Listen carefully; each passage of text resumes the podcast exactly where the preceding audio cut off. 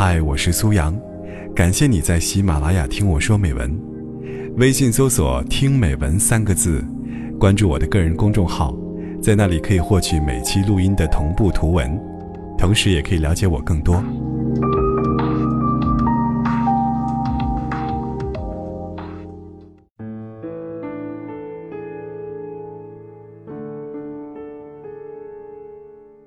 有一种婚姻比较少见，就是开头不满意，越过越舒坦的。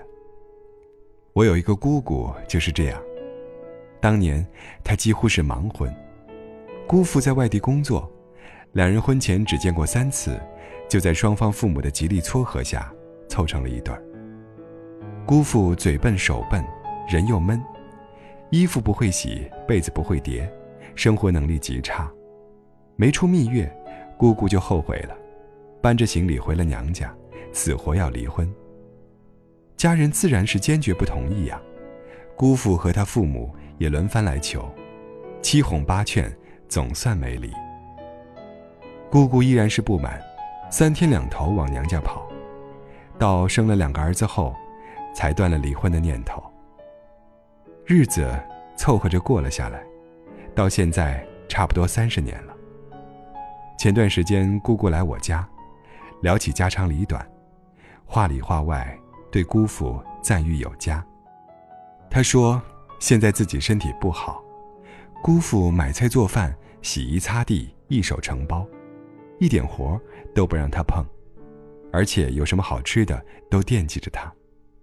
一包栗子、一盒草莓，也得是他先吃完，剩下的他才动。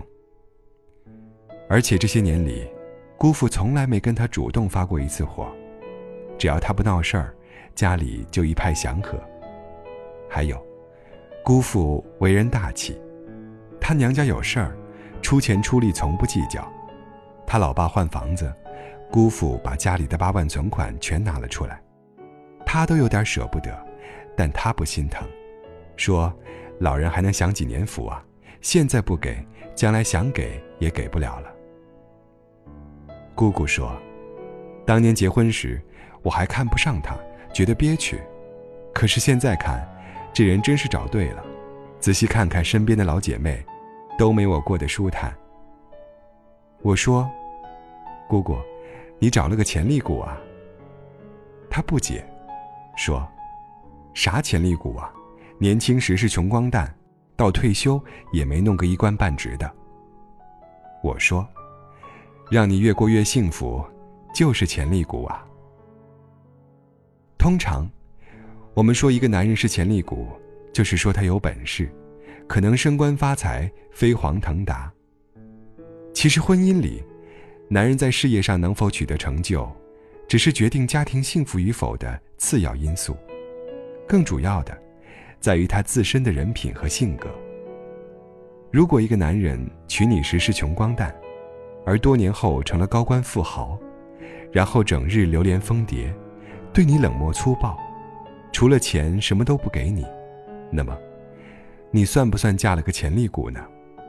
我觉得不算，因为他没有给你必要的幸福感，反倒是一个知冷知热、宽容大度、有责任心的男人，才能在天长日久的相处里，让你活得愉快舒坦。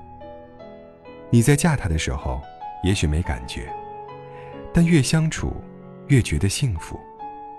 这样的男人，才称得上婚姻里的潜力股。从婚姻的角度衡量一个人的潜力，无论男女，都不应该看他自身会有多大发展，而要看他能不能让你的幸福感增值。我曾说，女人要想嫁得好，最根本就是两条。第一，你要优秀；第二，你要会挑。于是很多人问我怎么挑。这个问题直白点的问法大概是：选老公时更应该看重对方的哪些特质？如果非要列出个一二三的话，我的答案是：人品第一，性格第二，能力第三。首先，人品好，善良宽容，诚实守信。愿意承担责任，不以自我为中心，这是幸福的基本保障。他可能本来对家务一窍不通，但看到你身体不好或者工作太累，他愿意学着洗衣做饭、带孩子，帮你分担。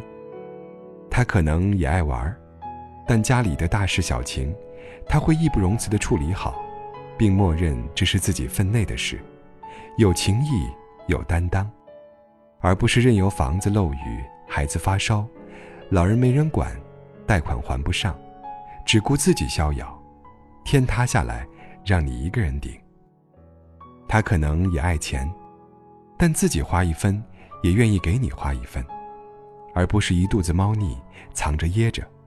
自己花天酒地可以，你添件衣服不行；给自己爹妈买房可以，给你爹妈买只鸡都不行。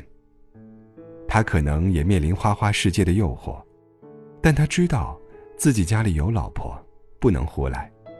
于是把握分寸，不越轨，不伤人。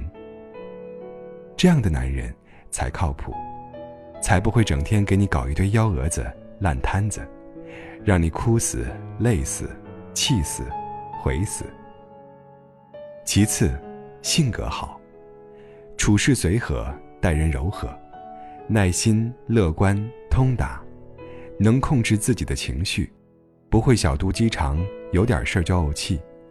也不是刚猛暴烈，有点事就火冒三丈。两个人过日子要融洽，不是那么容易的。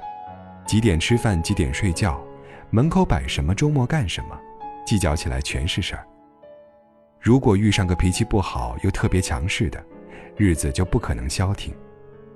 一切顺着他，你憋屈，要坚持自己的意愿，那就是没完没了的爆炒。如果你的身边人，会因为黄瓜买贵了一块钱就暴跳如雷，或者满腹牢骚，你的幸福感就无从谈起。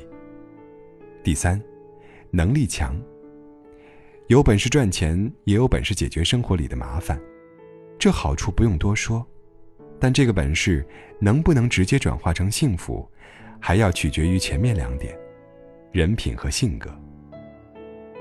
婚姻是个永久性合作。两个人要在一起相依相伴几十年，而越深入相处，越考验人性，也就是人品和性格。这是一个人最稳定的特质，也是对婚姻影响最大的特质。可能到最后，他的相貌身材变了，身份地位变了，习惯爱好变了，很多很多当初令你迷恋的特质都变了。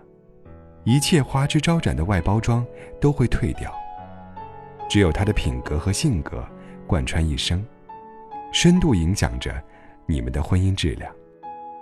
决定一桩婚姻会不会幸福，有很多因素，而仔细分析那些婚后多年依然在婚姻里感到幸福的女人，你一定会发现，她们都嫁了个人性好的男人。所以。